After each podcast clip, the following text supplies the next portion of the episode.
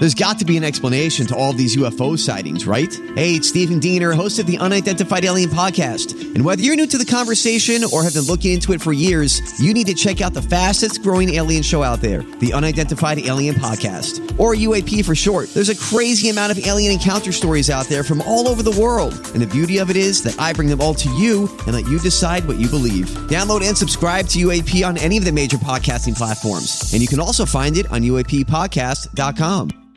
Hi, everybody. This is Adriana Trigiani. I'm the host of You Are What You Read. I have the privilege of interviewing luminaries of our times about the books that shaped them from childhood until now. We get everybody from Sarah Jessica Parker to Kristin Hannah, Mitch Albom, Susie Essman, Craig Ferguson, Rainn Wilson, Amor Towles, you name it, they come, they share. New episodes of You Are What You Read drop every Tuesday on Apple, Spotify, or any major streaming platform wherever you listen to your podcasts.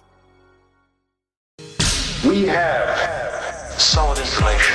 The top of the hour means it's time for a Dirt Alert. An up to the minute look at what's going on in the world of entertainment on My Talk 1071. Tell us some behind the scenes stuff.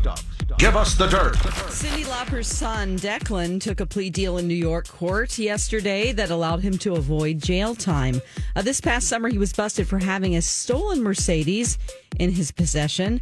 He's 24 years old and was ordered to complete five days of private community service and stay out of trouble for one year. He pleaded guilty to disorderly conduct.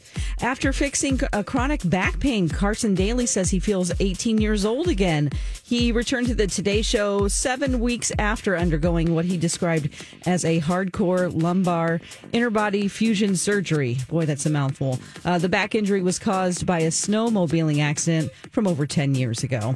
Kathy Hilton told Page Six that she and her sister Kyle Richards have to work on their relationship. That's obvious. Uh, currently, the sisters are texting and ending their messages with a heart. So I guess there's hope for them after all.